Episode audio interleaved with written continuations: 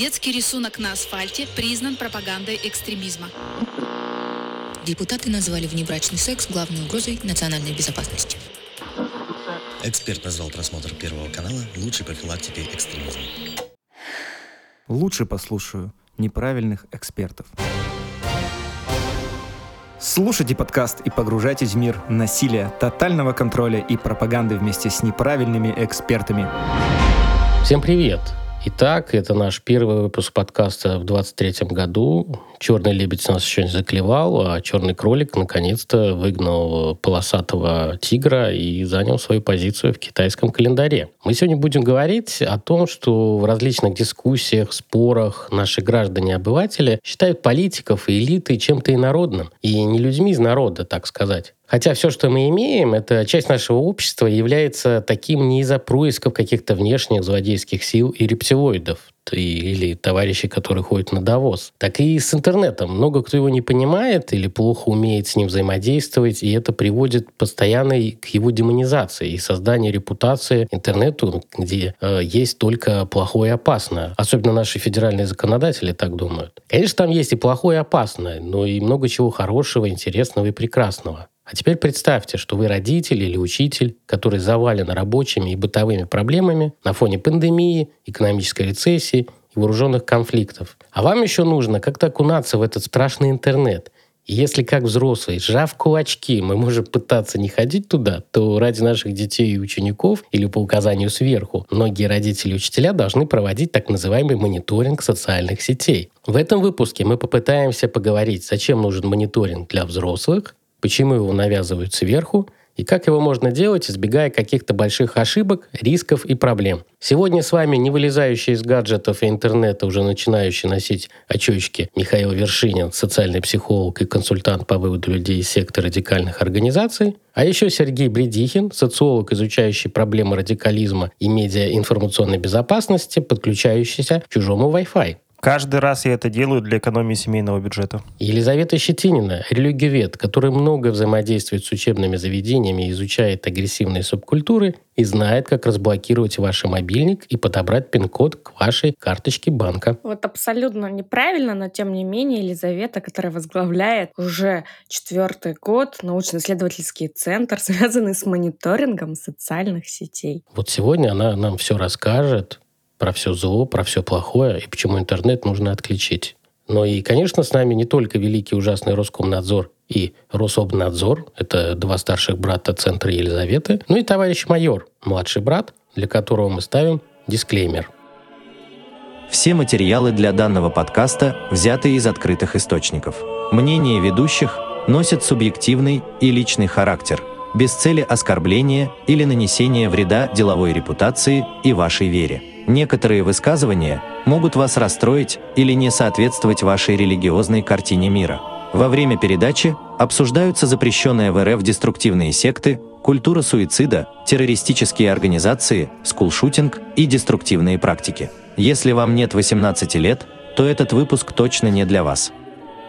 Ну и когда мы говорим э, про закручивание гаек с интернетом, постоянными запретами, то хотят ТикТок, теперь YouTube хотят запретить, еще что-то. Каждую неделю у нас кто-то что-то хочет запретить или, наоборот, достать из пыльного архива прекрасных фильмов и мультиков Советского Союза которые современным поколением, скорее всего, будут непонятны. Вот я подобрал пять страшилок, коллеги, которые обычно используют для того, чтобы мотивировать дискуссии про то, что в интернете все плохо. Это тема кибербуллинга, травли да, в интернете, скулшутинга или масс-шутинга, что у нас как термины тоже считаются запрещенными организациями. Моральная паника в виде синих-присиних китов. У нас, кстати, есть классный выпуск в прошлом сезоне про моральную панику. Послушайте. Терроризм и экстремизм, конечно. Ну, а где же им еще быть, как не в интернете? Ну и все это на фоне кидал на Авито, закладчиков, Дарквеба и другие плохие компании. Важно понимать, что несмотря на то, что эти страхи как бы имеют под собой какую-то небольшую основу, то есть как отдельные факты, случаи, трагедии, уголовные дела и экспертизы, Но это все-таки не самая большая составляющая интернета. Самая большая проблема, из-за чего нужен мониторинг или из-за чего это все возникает, мне кажется, коренится вокруг того, что дети не говорят родителям о своих проблемах, дети не говорят учителям о своих проблемах. Дети пытаются сами найти решение своих проблем и окунаются в интернет. Об этом говорят различные исследования, российские, западные. И ничего с этим поделать нельзя. Что думаете, коллеги? Да, Михаил, на самом деле вопрос, связанный с мониторингом интернета и тому, как к нему вообще относиться в рамках образовательной системы или в рамках отношений с детьми родителей, это такой интересный вопрос, который имеет под собой несколько подоснов. Да? Например, если мы говорим про школу, то здесь всегда встает вопрос о том, зачем вообще школе заниматься мониторингом и есть ли для этого юридические основы. Собственно, мы с этим вопросом постарались разобраться и посмотрели, что на этот счет пишут и говорят. И пришли к таким выводам. Во-первых, конечно, есть э, общие установки, связанные с воспитательной, образовательной деятельностью, которые содержатся в законе об образовании, в Конституции и в других больших и объемных документах. Там про мониторинг, собственно, ничего не говорится, но говорится о том, что школа должна так или иначе воспитывать современного гражданина. С другой стороны, есть такой документ, который называется «Стратегия противодействия экстремизму в Российской Федерации до 2025 года». И вот она относит к основным направлениям госполитики в сфере образования и молодежной политики следующие два пункта, которые непосредственно связаны с нашим разговором. Во-первых, там написано, что к этой сфере относится проведение мониторинга девиантного поведения молодежи, социсследований социальной обстановки в образовательных организациях, а также молодежных субкультур в целях своевременного выявления и недопущения распространения экстремистской идеологии, а также проведение мероприятий по своевременному выявлению и пресечению фактов радикализации несовершеннолетних. Вот это, по большому счету, и составляет на сегодняшний день юридическую основу для того, чтобы такой мониторинг, в том числе и образовательными организациями, так или иначе проводился, или они в нем участвовали. Но, разумеется, есть и определенные дискуссии, перегибы и так далее, и так далее. И на этот счет было несколько таких масштабных публикаций, в частности, в известном издании «Мел» э, рассматривались эти вопросы, и вот на страницах этого издания, в принципе, была представлена такая однонаправленная позиция, что это категорически плохо. Вот учителей заставляют заниматься мониторингом, для них это непосильная нагрузка, и в целом это все очень плохо. Ну вот, в частности, оргсекретарь профсоюза Союза «Учитель» Ольга Мирясова заявляла на страницах этого издания о том, что мониторинг точно не относится к обязанностям учителя-предметника. Возможно, это как-то могут обязать классных руководителей, но в принципе считается, что это в корне неправильно и не должно включаться в должностные обязанности, поскольку искать экстремизм — это задача только правоохранительных органов. Соответственно, классные руководители делают другую работу за очень скромную доплату и мониторить соцсети 30 детей они не должны и не могут. Там же выступал выступал и адвокат Максим Крупский, который комментировал о том, насколько в принципе законно требование отслеживать активность учителей в соцсетях. Здесь он сказал, что вопрос правомерности обязательного мониторинга довольно сложный, непонятно, насколько это корректно с точки зрения права, с другой стороны, это можно рассматривать как форму сбора, хранения, использования и распространения информации о частной жизни лица без его согласия. В общем, никакого особого конкретного ответа он не дал. И с его позиции в целом, конечно, можно поспорить, поскольку если мы говорим про мониторинг открыт открытых данных, то здесь никакого вторжения в частную жизнь быть не может, поскольку, опять-таки, это открытые данные. В целом, наверное, ключевой вопрос здесь не в том, нужно ли мониторить или нет. Виртуальная жизнь — это давно уже часть обычной жизни, и вот этот вопрос — это то же самое, что спросить, должны ли образовательные организации в принципе осуществлять педагогическое наблюдение за состоянием учеников. Ну, разумеется, все скажут, что должны, коль скоро родители отдают своих деток в образовательную организацию, то, наверное, мы рассчитываем, что там за ними так или иначе будут наблюдать и присматривать. Если что-то заметят, что с ними нехорошо, сообщат об этом родителям. Почему из этого наблюдения должна исключаться виртуальная жизнь, которая составляет огромную часть современной молодежи, молодежи и детей, в принципе, не очень понятно. Вопрос, э, на самом деле, в том, чтобы выстроить это в разумном ключе и в том, чтобы качество и цель мониторинга были понятны, как и то, куда, собственно, имеющиеся и появляющиеся в ходе мониторинга данные будут уходить. Те, кто возмущаются вот этой деятельностью, они прежде всего акцентируют внимание на том, что это не является функцией учителей, они не могут делать это качество, им за это не платят, это вообще слежка и вмешательство в частную жизнь. Но, с другой стороны, мы видим и тех, кто совершенно верно акцентирует внимание, что подобное наблюдение, подобный анализ виртуальной жизни обучающихся способен зачастую выявить серьезные проблемы и суицидального характера, и какие-то формы насилия, агрессии, буллинга, проблемы педофилии, да и многие другие вопросы, по которым образовательная организация несет функцию воспитания наряду с родителями. Конечно, эта сфера весьма проблемная, и, пожалуй, органам власти неплохо было бы честно определиться с тем, что они хотят от всех участников системы воспитания и образования, и поговорить по вопросам, связанным с тем же интернет-мониторингом, с обществом поговорить по вопросам, связанным с интернет-мониторингом, с самим обществом, чтобы расставить все точки над «и». И если мы приходим к тому, что действительно мониторинг интернет-жизни обучающихся наших детей — это важная составляющая, которая позволяет нам обезопасить их жизнь, что здесь нет ничего ужасного, то тогда надо вырабатывать понятные всем регламенты того, кто это должен делать, как это должно делаться, и вводить нормальное законодательное обеспечение. Иначе вот эти все скандальные истории должны, не должны, нужно или не нужно, они будут бесконечно повторяться. А что там, Елизавета, с позиции родителей в этом вопросе? Мы не в первый раз говорим про вопросы, связанные с угрозами для детей и реакцией родительского общества на это. Это и вопросы, которые касаются комитетов образования, это и частные истории взаимоотношений между детьми и родителей. Должны ли заниматься родители мониторингом социальных сетей детей?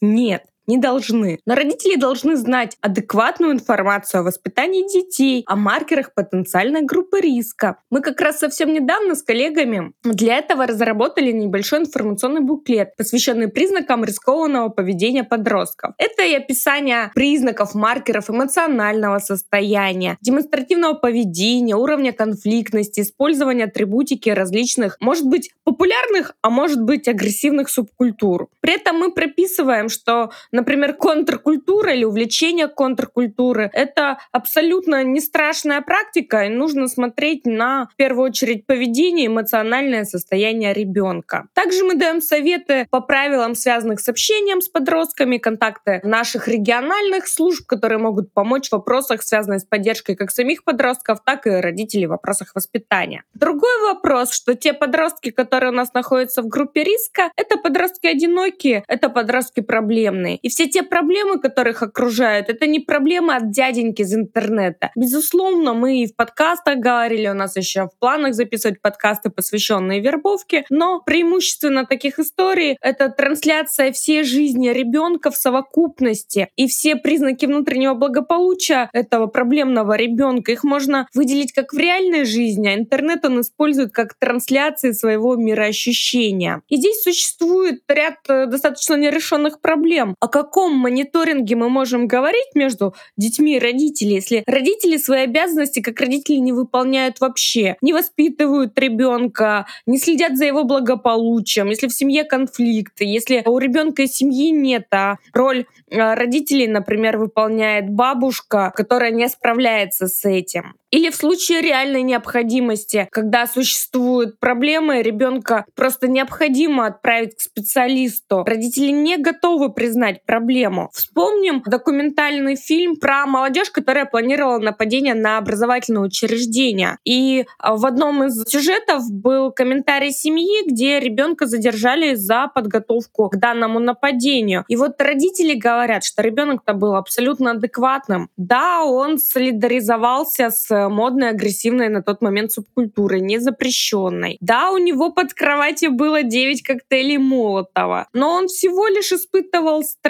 Да, он э, взрывал эти коктейли, тренировался, но это были обычные увлечения подростка. Вот проблема того, что родители не всегда критически могут оценивать поведение своего ребенка, это тоже достаточно весомый аргумент. То есть получается, что фактически заниматься условно мониторингом своих детей и их окружения, это удел продвинутых родителей, которые не только умеют пользоваться гаджетами там или какими-то программами, они вообще хорошо справляются со своими функциями воспитателей, наставников и родителей. Я считаю, что вопрос, касающийся мониторинга социальных сетей, отношения детей и родителей, этого слово мониторинг здесь некорректно. Мы наблюдаем за своими детьми, смотрим за их состоянием, но это не мониторинг, это часть воспитания, коммуникации и взаимоотношения. Поэтому, когда мы говорим вопросы, связанные с соцсетями, это достаточно сложный вопрос, это достаточно весомые проблемы. Например, нужно популяризировать не вопрос, связанный с мониторингом и с интернетом, как угрозой, а я иногда присутствую на таких э, совещаниях, которые посвящены работе с родительским сообществом. А у нас проблема с отсутствием воспитательных практик, у нас проблема с умением выстраивания здоровых внутрисемейных отношений, коммуникации друг с другом. У нас до сих пор никто не знает о горячих линиях. Мы недавно закончили соцследование по родительскому сообществу, там, по медиаинформационной грамотности. Так вот, родители наших подростков не знают, что такое ныне запрещенная террористическая организация скулшутинг, какие маркеры есть. Они не знают маркеров депрессии, они не знают маркеров, связанных с теми или иными деструктивными проявлениями. Вообще, что такое деструктивное проявление, да, они знают, что их ребенок интересовался, не знают. Вообще, что делает ребенок в интернете, они тоже не знают. Но вот все сидят в интернете, и мы пусть тоже сидит. А, мониторинг мы можем осуществлять с позиции, если наши детки маленькие. Мы обговариваем рамки использования интернета, время, ресурсы. Мы можем использовать различные приложения. Мы можем смотреть, где наша детка подписана, на что она смотрит. Если мы говорим о пубертатах 12, 13 и выше, в зависимости от наших отношений с подростком, мы можем подключиться в друзья по возможности, если наши отношения позволяют. Но и здесь, если мы говорим там об анализе виртуальной жизни, чтобы ребенок нам и в интернете доверял, мы должны вести себя как взрослые, как адекватные взрослые, не постить дурацких комментариев, не стараться выступать модераторами его странички о том, что Васечка зачем-то выложил эту фотографию. Не пытаться взламывать личную переписку. Доверие — это очень важный элемент. И, конечно же, чтобы не говорить про мониторинг, чтобы не дети, родители не играли в шпионов, в первую очередь нужно говорить про позитивную киберсоциализацию и медиабезопасность. Все знают, как я люблю в подкастах приводить пример шапочкой в минус 30 градусов, но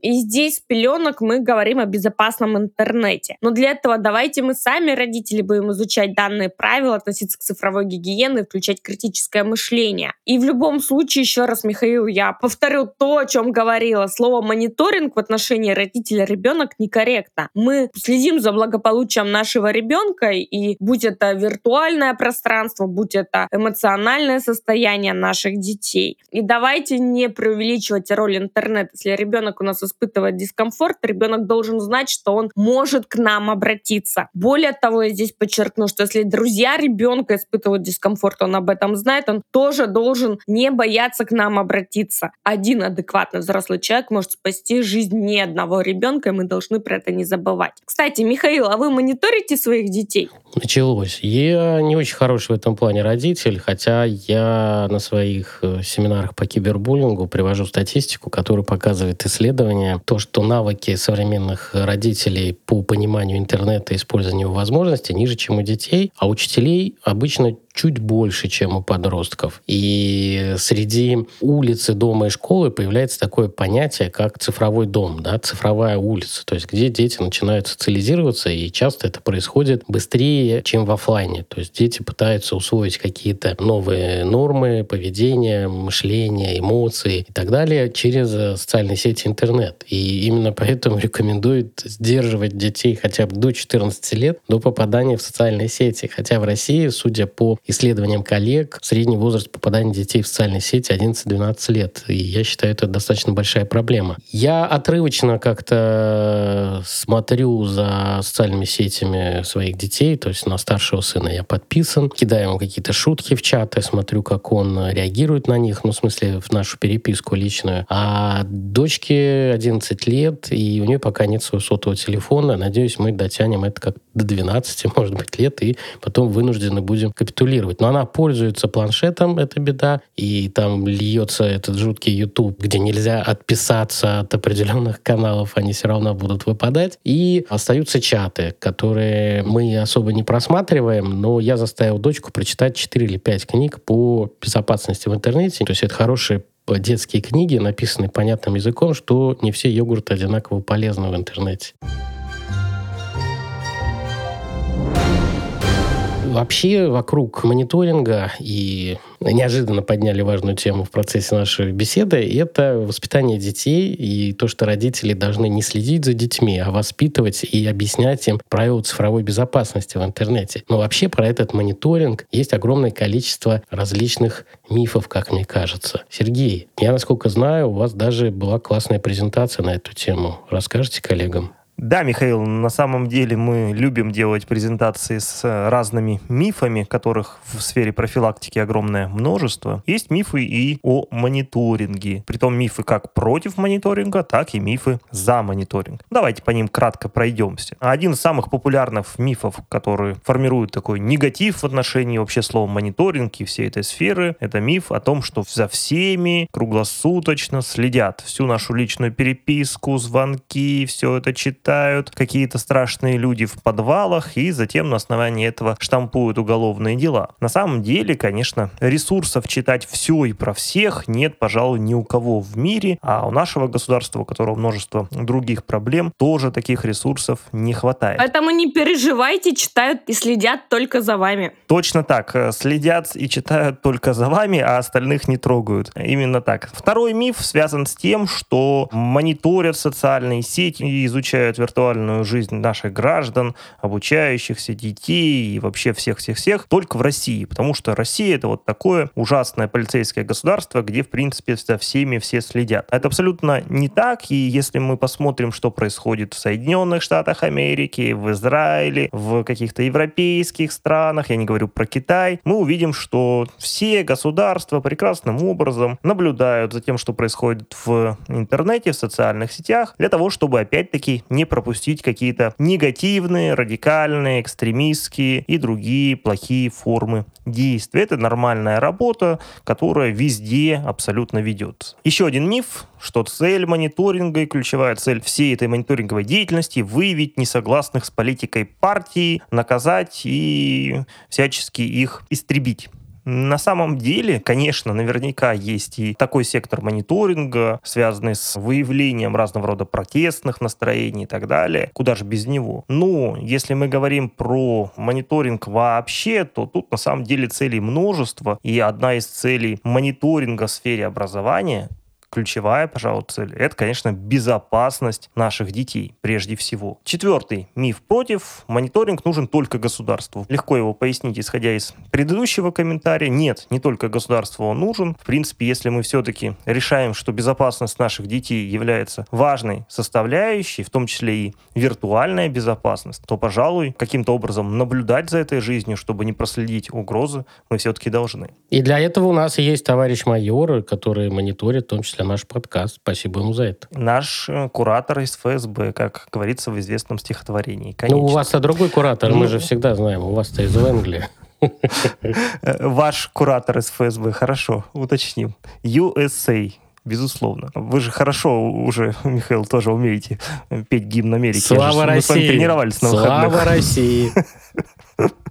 И, наконец, последний миф из этой серии. Всех, кого выявят, обязательно посадят. На самом деле, конечно, это тоже не так. Посадят только тех, кого должны посадить. На самом деле, опять-таки, коль целей мониторинга множество, и опять-таки, например, в образовании цель мониторинга — это безопасность обучающихся, то здесь задача никого не посадить, а скорее не допустить каких-то плохих действий по отношению к детям. Но есть и мифы обратной стороны. Мифы за мониторинг, когда его смысл и его значение зрения абсолютизируются. Давайте кратко по ним. Некоторые э, считают, что мониторинг решает все проблемы. Это такая панацея. Вот всех мы сейчас научим мониторить и следить за всеми, и все будет замечательно. Конечно, нет. Мониторинг — это лишь одна из составляющих профилактической работы. Мониторингом могут заниматься все. Киберволонтеры, обычные учителя, родители, бабушки, дедушки, сами дети и так далее, и так далее. На самом деле я являюсь противником этой идеи, поскольку профессиональным мониторингом, если мы говорим прям вот про про мониторинг, как он есть, должны заниматься, наверное, все-таки профессиональные аналитики, которые в этом разбираются. Не забирайте у Сергея Сергеевича кусок хлеба. Да, то есть мы должны этим заниматься, а вы не должны, не создавайте нам конкуренцию. А все остальные участники образовательного процесса могут в этом каким-то образом участвовать, но в разумных пределах. Третий миф за мониторинг позволяет выявить 100% случаев. Разумеется, нет Не нужно надеяться, что мониторинг э, выявит все проблемы, он может выявлять какую-то часть проблем. Существуют или можно сделать какие-то супер программы, которые вообще э, заменят э, всяких аналитиков и будут стопроцентно выявлять любые проблемы. На это в некоторых регионах тратят, кстати, большие деньги, закупая какие-то подобные программы. И мы знаем, что есть целая такая лоббистская группа крупных фирм, которые поддерживают идею о том, что интернет это глобальное зло, а спасет всех только их замечательная программа. Некоторые я сегодня проанонсирую из них. Вы что, сегодня будет э, постпродажа. Спонсоры нашей рубрики, простите, есть плохие компании, а есть хорошие, которые делают правильные программы, конечно. На самом деле никаких суперпрограмм до сих пор никто не изобрел, и все технические решения — это лишь один из инструментов в помощь человеку, который так или иначе занимается аналитикой и экспертной деятельностью по выявленным проблемам. Ну и последний миф. Любой вы выявленный признак девиантного поведения. Это точно повод бить тревогу, бежать звонить в полицию, ФСБ, психиатрам и так далее.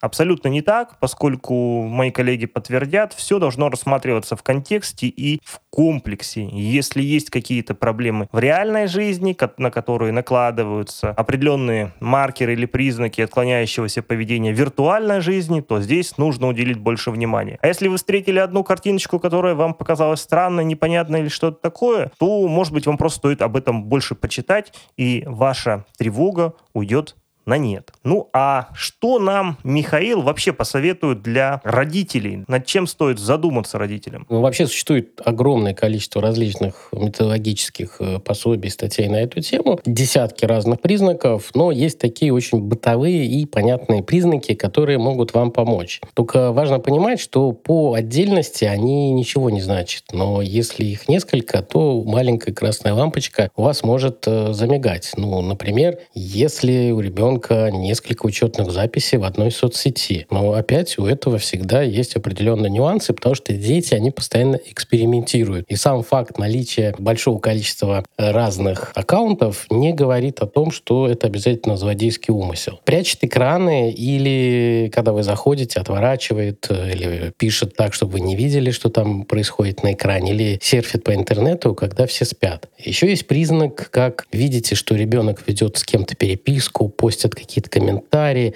и при этом очень смеется так не очень хорошо. Но не демонически там буга-га-га, но все равно отличается от веселого смеха. Это как раз э, связано с тем, что подростки и дети еще плохо контролируют свою эмоциональную составляющую, и у них прорывается. И, конечно, важно понимать, что социальное окружение, то есть эффект Маугли и волчий стаи. То есть если ваш ребенок даже в интернете будет крутиться, вертеться с агрессивными подростками, с теми, кто устраивает какие-то хейт-рейды, троллят или что-то еще, он будет считать это нормальным и будет стараться приспосабливаться и делать как они. Очень важно понимать, что вам нужно выстраивать какой-то список для себя, табличку в Excel, куда вы должны записать там аккаунты своих детей, которые они вам сказали, аккаунты своих друзей, аккаунты части этих родителей, с кем у вас хорошие отношения, либо дети у вас вызывают опасения, смотреть, что там за родители. Обязательно находите паблики подслушано в которые связаны с вашей школой или учебным заведением. Там тоже может быть много интересной информации. Ну и, конечно, самое большое разочарование для тех, кто хочет контролировать ребенка. Если вы помните, есть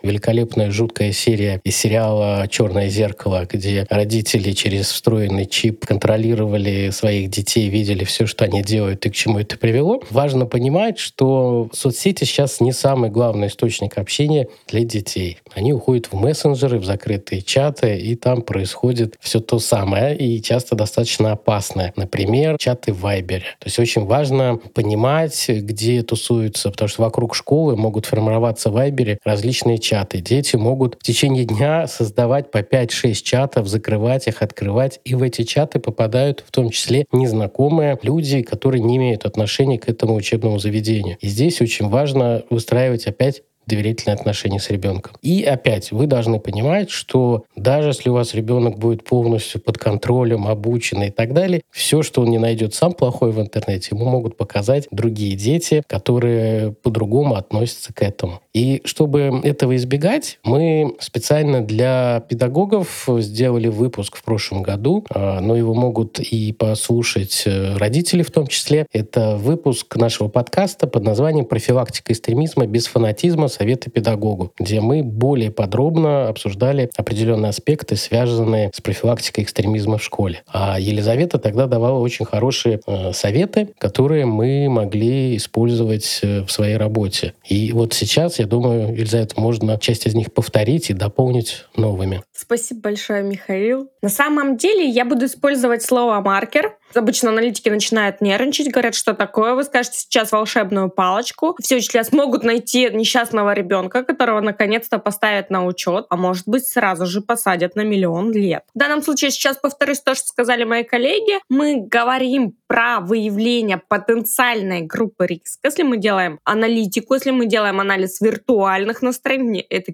поведенческий анализ, то здесь мы смотрим на совокупность признаков. Так как это советы для учителей, то здесь мы рассматриваем не только то, что происходит в интернете, но и соотносим это с реальным поведением ребенка. И для этого не нужно проводить иногда миллиарды тестов и для диагностик, есть поведенческий анализ, и видя этого пубертата перед собой, мы прекрасно понимаем, с какими проблемами он сталкивается. Исхудал, бедный, застенчивый, его все обижают, он жертва, он затейник буллинга в классе или в группе, или он агрессирует и вступает со всеми в конфликт. То есть здесь мы опять-таки рассматриваем совокупность. На что нам важно обращать внимание? Если мы говорим про социальные сети, это статусы депрессивные, агрессивные цитаты антигероев. Если мы говорим про антигероев, мы должны знать имена, ну, допустим, самых популярных в молодежной среде лиц, которые так или иначе являются преступниками в контексте нападения на образовательные организации. Не буду их называть вслух, а расскажу, где методические материалы можно будет посмотреть чуть позже. Цитаты о безответной любви, вопросы, касающиеся обесценивания жизни, то есть в целом эмоциональную направленность данных маркеров. Я не просто так сказала в самом начале, что я уже не первый год являюсь не просто аналитиком, но и возглавляю аналитические центры, связанными с мониторингом. Так вот, уважаемые учителя, уважаемые родители, если ребенок испытывает депрессию, он на протяжении ни одного дня пишет о том, как ему плохо. Ему важно, чтобы вы прочитали это, ему важно, чтобы вы это отметили. Буквально несколько дней назад мои психологи совместно с аналитиками спасли такого ребенка. А, ребенок э, нуждался в оперативной госпитализации, не просто уже к обращению к психологу, либо консультацию с педагогом. А, ребенок неоднократно писал депрессивные статусы о том, как ему плохо, как ей тяжело жить. И здесь не про вопросы, связанные с выявлением потенциальных террористов. Здесь вопросы связаны э, с бытовыми проблемами, с бытовыми вопросами, и все вопросы, касающиеся, допустим, данного ребенка, это вопрос о неблагополучии семьи в целом, информация образовательного учреждения тоже была визуальные изображения, с кем себя идентифицирует подросток. Может быть, это черно-белая картинка, где он стоит на краю, может быть, там есть виселица, может быть, там просто черный квадрат, и думаете, ого, вот и все. А на самом деле он либо поклонник Малевича, либо иронизирует и просто использует социальную сеть не для общения, а для чтения новостных лент. То есть, опять-таки, мы говорим про совокупность. Часто ко мне обращаются педагоги, вот один из примеров, который показывает статусы двух детей детей. У одного ребенка в статусе фотография странного человека, который в кровище куда-то бежит. И когда я спрашиваю, что у вас вот пугает, может быть, у ребенка что-то случилось, он говорит, нет, все прекрасно, ребенок чудесный, но вот смотрите, здесь только кровище. И ты объясняешь, что эта фотография не посвящена массовым убийствам, это ироничная, популярная в молодежной среде комедия про вампиров. И вот он радостно куда-то бежит, между прочим, а он никаких э, преступлений не совершает. Просто вампир, просто бежит выбежит. И вторую фотографию мне показывают. Это фотография девочки, которая не идет последнее время на контакт. И, правда, в статусе нет ни единой кровищи, но она рассуждает и спрашивает у ребят, какого числа ей лучше совершить самоубийство и каким способом. А вроде бы вот кровища эмоции, вот текст. Давайте смотреть из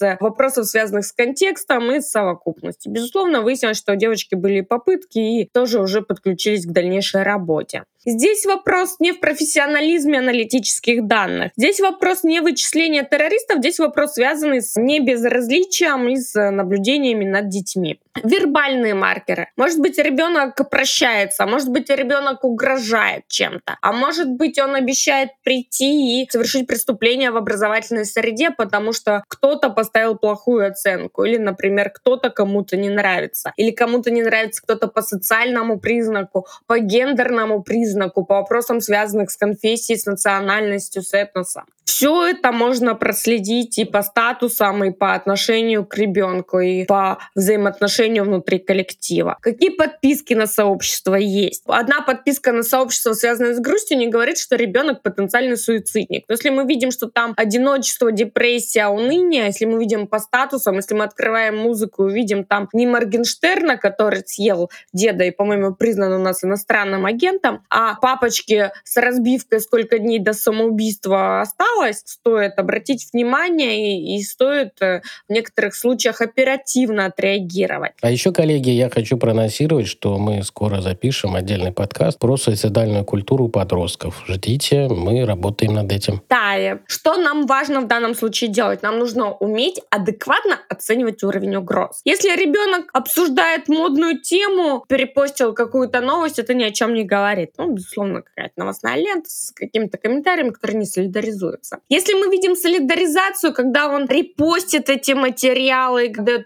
позитивную оценку преступлениям. Если мы видим э, романтизацию преступлений, романтизацию антигероев, оправдание преступлений, видим трансформацию эмоционального состояния и визуального образа ребенка, это уже уровень, связанный с подключением дополнительных диагностик, посмотреть, как он себя ведет, подключить, информировать, может быть, психолога, социального педагога. А вот если мы встречаем уже подготовку к деструктивным преступлениям, это единично. Не факт, что в вашем образовательном учреждении это будет будет, но вы увидели, что а, ребенок прощается, ребенок угрожает, подросток угрожает, ученик угрожает. Оперативно нужно реагировать. Не думать, не страдать, не оценивать. Давайте зададим друг другу вопрос, для чего нам нужна профилактическая работа, для чего нам нужен мониторинг. В первую очередь для создания безопасной среды, безопасной среды для ребенка, безопасного психологического состояния ребенка и безопасности других детей, нас с вами тоже.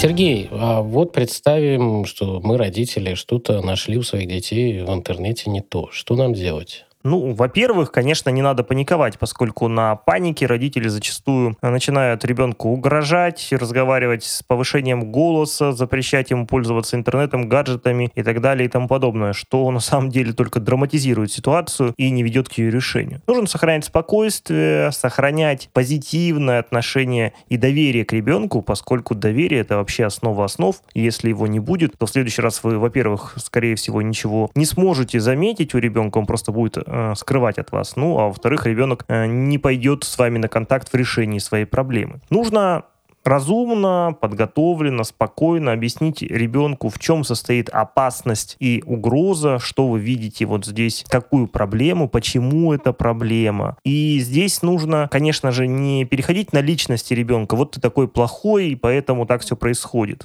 И не стараться все свести каким-то, я не знаю, бытовым проблемам. Я вот тебя кормлю, пою, а ты такой неблагодарный. Здесь нужно искать и выходить на позитивное решение. Поговорить с ребенком о правилах медиабезопасности, о том, как нужно критично относиться к информации, какие формы угроз в интернете существуют, когда и могут манипулировать, почему важно соблюдать безопасность в интернете, как всегда говорит Елизавета, одевать интернет-шапочку. Не нужно критиковать, угрожать, а, заниматься нравоучением. Это вот не тот повод и не та ситуация, когда это нужно. Здесь прежде всего необходимо все-таки установить доверительный контакт с ребенком, чтобы он понимал, что и с этими проблемами, он может обратиться к вам, и вы вместе можете найти решение. Ну и подобные ситуации хороший способ задуматься, а все ли вообще нормально в ваших отношениях с ребенком, все ли нормально в вашем влиянии на поведение ребенка. То есть обратиться к себе. Нет ли у вас каких-то проблем? Уделяете ли вы достаточно времени для того, чтобы взаимодействовать с ребенком? Ну а если ситуация действительно серьезная и острая, то не нужно бояться обратиться за поддержкой к специалистам. Есть и специалисты, я уверен, в вашем регионе, которые консультируют по вопросам медиабезопасности. Есть, я уверен, и компетентные психологи. Ну, а некоторые ситуации, наверное, требуют и серьезной работы, длительной и психологом, и психотерапевтом. И это, опять-таки, нормально. Здесь не нужно пренебрегать специалистами. Есть ли какие-то установки или советы о том, как поговорить с ребенком о медиабезопасности?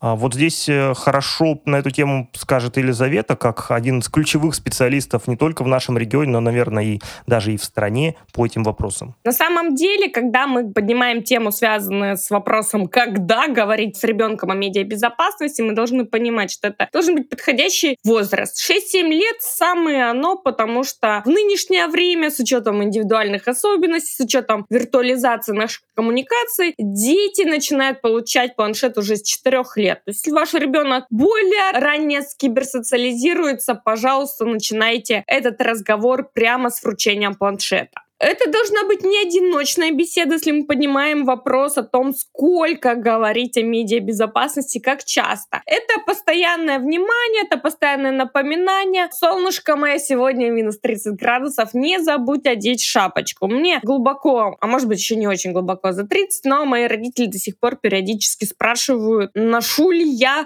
эту несчастную шапочку. Так вот, никогда не поздно и никогда не рано об этом говорить. Есть очень хорошие технические решения для дома и различных гаджетов. С одной стороны, можно, конечно, рассказать э, родителям, что может стать виртуальных анонимные аккаунты, через которые можно там записываться в разные группы и смотреть одним глазом за ребенком. Но это такой длинный путь, сложный, и ребенок это не преступник. И за ним не надо бежать с контролем. Ему надо помогать разбираться в интернете, да и самим нужно учиться делать это. Лучше начинать с доступных платных сервисов и решений, которые снижают риски автоматизируют контроль над нашими страхами как родителей или педагогов. Есть очень хороший, достаточно молодой стартап, называется gerdabot.ru, который позволяет за денежку и бесплатно вбив аккаунт ВК и в другой соцсети вашего ребенка, проанализировать, а не подписан ли он на неправильные организации и не постит ли он контент с использованием каких-то слов-маркеров. Там разные подходы. Для школ, кстати, учителя они работают бесплатно или практически бесплатно, но это нужно будет с ними связаться со стороны администрации вашей школы и уже обсудить условия этого сотрудничества. Однако ресурс работает достаточно удобно. И сегодня я посмотрел свой аккаунт, я, оказывается... А он точно работает? Потому что у нас была информация, что нет. Ну, тут важно понимать, что у него есть ограничения, то есть это семантика. То есть он работает потому, что он видит. Он не залезет в закрытую переписку, он а, не поймет, если дети используют эмодзи, да, то есть если мы говорим про Китай и про все остальное. Но с учетом, что у него есть функционал бесплатности, проверки, который проверит в паблике, на который подписан ваш ребенок, является ли они там в стоп-листе или что-то еще, это достаточно хороший, бесплатный или почти бесплатный. Там есть э, дополнительная услуга что-то за 100 рублей или за 150 рублей в месяц использования, что вам потом сразу скидывает на там Viber или Telegram-канал и э, ваш Telegram и сообщает, что ребенок подписался на тот паблик. Но есть куда более прагматичное решение, в отличие от этого стартапа. Это продукт э, компании Касперский, антивирусной компании, которая очень хорошо развивает э, антибуллинговую программу. И у них есть продукт э, Касперский Safe Kids, защищайте детей. Он входит в пакет Касперский Total Security, 2000 рублей за два устройства в год позволяет устанавливать помимо антивирусов на эти два устройства еще вот эту программу Safe Kids, которая не только показывает, э, где ребенок и что он делает, но еще и сообщает вам, если он начинает пересылать не тот контент, гуглить его, искать, заводит параллельные какие-то аккаунты, которых вы не знаете, в них заходит. Программа достаточно удобная, и постоянно развивается. То есть для родителей подойдет. Если у ребенка Android, и вы хотите использовать другой подход, другой софт, то есть э, сервис э, Google Family Link. Вы устанавливаете этот сервис на Android, подключаете его, и как родитель пользуетесь тоже большим количеством возможностей. Там и браузер Chrome начинает показывать только ограниченную информацию, YouTube, и вы также видите, где перемещается ребенок. Можно поставить, как и в продукте с Касперским, ограничения по времени нахождения в интернете, ограничения по использованию, например, игр на мобильнике. Для родителей достаточно удобно. Параллельно я бы рекомендовал, к сожалению, прозвучит как реклама, использовать для детей услуги компании МТС, потому что у них есть уникальный сервис «Детский пакет». Стоит 100 рублей в месяц, если не ошибаюсь, подключается к любому тарифу на МТС, МТС, и он блокирует выход и на определенные ресурсы, которые относят к деструктивным, к неправильным запросам со стороны мобильного оператора. То есть ребенок, пользуясь мобильным интернетом, не сможет получить доступ к этой информации. Помимо этого, на точку Wi-Fi, которая в вашей квартире вы можете подключить бесплатный сервис Яндекс ДНС и выставить там э, режим «Семья», который позволит тоже в рамках квартиры ограничивать доступ к неправильной информации. Единственный минус для взрослых людей, что информация будет ограниченной для них. И, конечно, в настройках Яндекс браузера и просто Яндекс поисковика можно выставить настройку семейный поиск, что тоже будет ограничивать. Лиз, ну вообще решений достаточно много, но мы сегодня не можем записывать многочасовой подкаст, и мне кажется, пора э, сделать какие-то выводы. Да, я хочу перед этим сказать, что помимо МТС есть различные локальные провайдеры, у которых тоже есть приложения, семейные пакеты и вопросы, касающиеся медиабезопасности. Поэтому смотрите, что вам удобно. Таких различных гаджетов очень много, которые могут помочь, но не забывайте, что главное доверие и главное не навредить. Переходя к выводам, что мы можем сказать? Медиабезопасность — это важно, с этой темой нужно работать постоянно, она неотъемлемая часть и нашей, и вашей жизни, и жизни наших детей. Интернет — это не только угроза, сколько возможность, но в отношении него нужны правила использовать. Главное — это не мониторинг, как часть воспитательного процесса, а доверие, наблюдение и умение вовремя выявить угрозы для их минимизации помощи нашим детям. Умейте выстраивать доверительное общение. Будьте авторитетными взрослыми. Отдайте вопросы, связанные с специальным мониторингом, аналитикам. Но знайте те группы риска, те маркеры риска, которые существуют в настоящее время. Для этого используйте актуальные методические материалы. И не забывайте сохранять критическое мышление и телефон всероссийской горячей линии психологической помощи. Михаил Валерьевич, время книг. Я рекомендую подписаться вам на аккаунт э, независимого информационного портала о школьной жизни и воспитании детей Мел ФМ. Как раз Сергей сегодня про него говорил. Есть отличный проект, э, крупнейший фонд по борьбе с кибербуллингом э, в нашей стране «Дети онлайн». Там же есть горячая линия 8800, которая оказывает поддержку родителям, учителям и детям. Есть отличный проект «Касперский Kids, дети, да, защита детей, проект защиты детей, про кибербуллинг и про травлю в интернете и вообще выстраивание информационной безопасности вокруг детей. Отличный и уже существующий более пяти лет, если не ошибаюсь, проект травли.нет. Это антибуллинговая программа для школ, которая позволяет в рамках школы выстраивать здоровое и психологическое безопасное место для детей, по крайней мере, снижает возможность возникновения предпосылок э, травли в интернете и травли в офлайне школьников друг другом. Есть э, тот самый челябинский НИЦ мониторинга и профилактики, который продает детям странные вещества и при этом рассказывает им про медиабезопасность, профилактику деструктивных проявлений в образовательной среде. Ну и, конечно, Неправда, мы ничего не продаем. Все бесплатно. Все абсолютно бесплатно. Хорошо я буду продавать. И наш подкаст. Есть еще несколько очень хороших статей, которые вам могут помочь. Это «Забудьте об ограничениях детских гаджетов. Настало время научиться воспитывать подключенных к интернету детей». Это лангрид от э, переводчиков журнала «Идеалист». Лангрид от э, Ньютони. «Социальные сети для детей. От запретов к пониманию».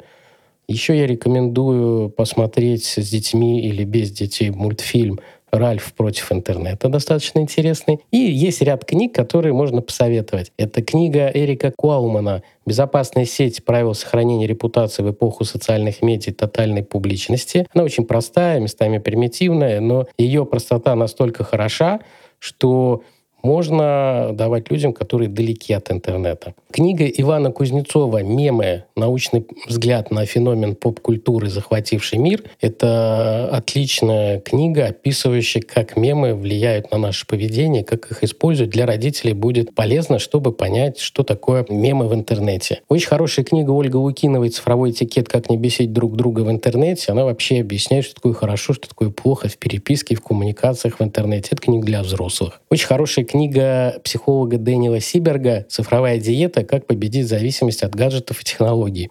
Я пока не победил, но вообще детокс цифровой, он нам нужен. Чтобы вы понимали, современные дети сейчас проводят, в том числе и в России, около 6 часов в интернете ежедневно. И в большинстве случаев это планшеты или мобильники. Книга Василия Ялтонского и Марии Наместниковой, выпущенная вместе с компанией Касперской «Выжить в цифровом мире для родителей». Она есть где-то в бесплатном доступе, есть и в продаже в бумажном варианте. Очень хорошая книга Эндрю Мэтьюза «Как остановить травлю. Помогите ребенку справиться с обидчиками в интернете и школе». Э, неплохая книга, но это больше для наших коллег-педагогов подумать о том, как развивается система мотивации в школе. Написано Альфи Коном «Наказание награды. Что не так со школьными оценками, системами мотивации, похвалой и прочими взятками». Простая, провокационная, интересная книга с рассказами из реальных историй учителей, написанная Дмитрием Зицером, о бессмысленности воспитания подростков. И интересная книга, написанная семейным психологом, у которой 11 детей. Екатерина Бурмистрова написала эту книгу под названием «Подростки. Как пережить пубертат». Рекомендую все эти вам эти книги почитать. Ну а теперь у нас есть последнее, что мы хотим сказать в этом выпуске. Мне кажется, что сегодня мы с коллегами сообща пришли к одному выводу. Лучший мониторинг – это доверительные отношения и взаимоуважение в семье и в школе. Если родители и учителя будут уделять больше внимания искреннему и внимательному общению с детьми, интересоваться их жизнью, интересами, разбираться в их увлечениях, тогда и мониторинг, по сути, будет не нужен. Будьте внимательны, любите и заботьтесь друг о друге. Это по-прежнему лучший рецепт счастливой и безопасной жизни. А неправильные эксперты, в свою очередь, позаботятся о том, чтобы у вас были новые, интересные и полезные выпуски. До новых встреч. Пока-пока. Пока-пока. Пока-пока.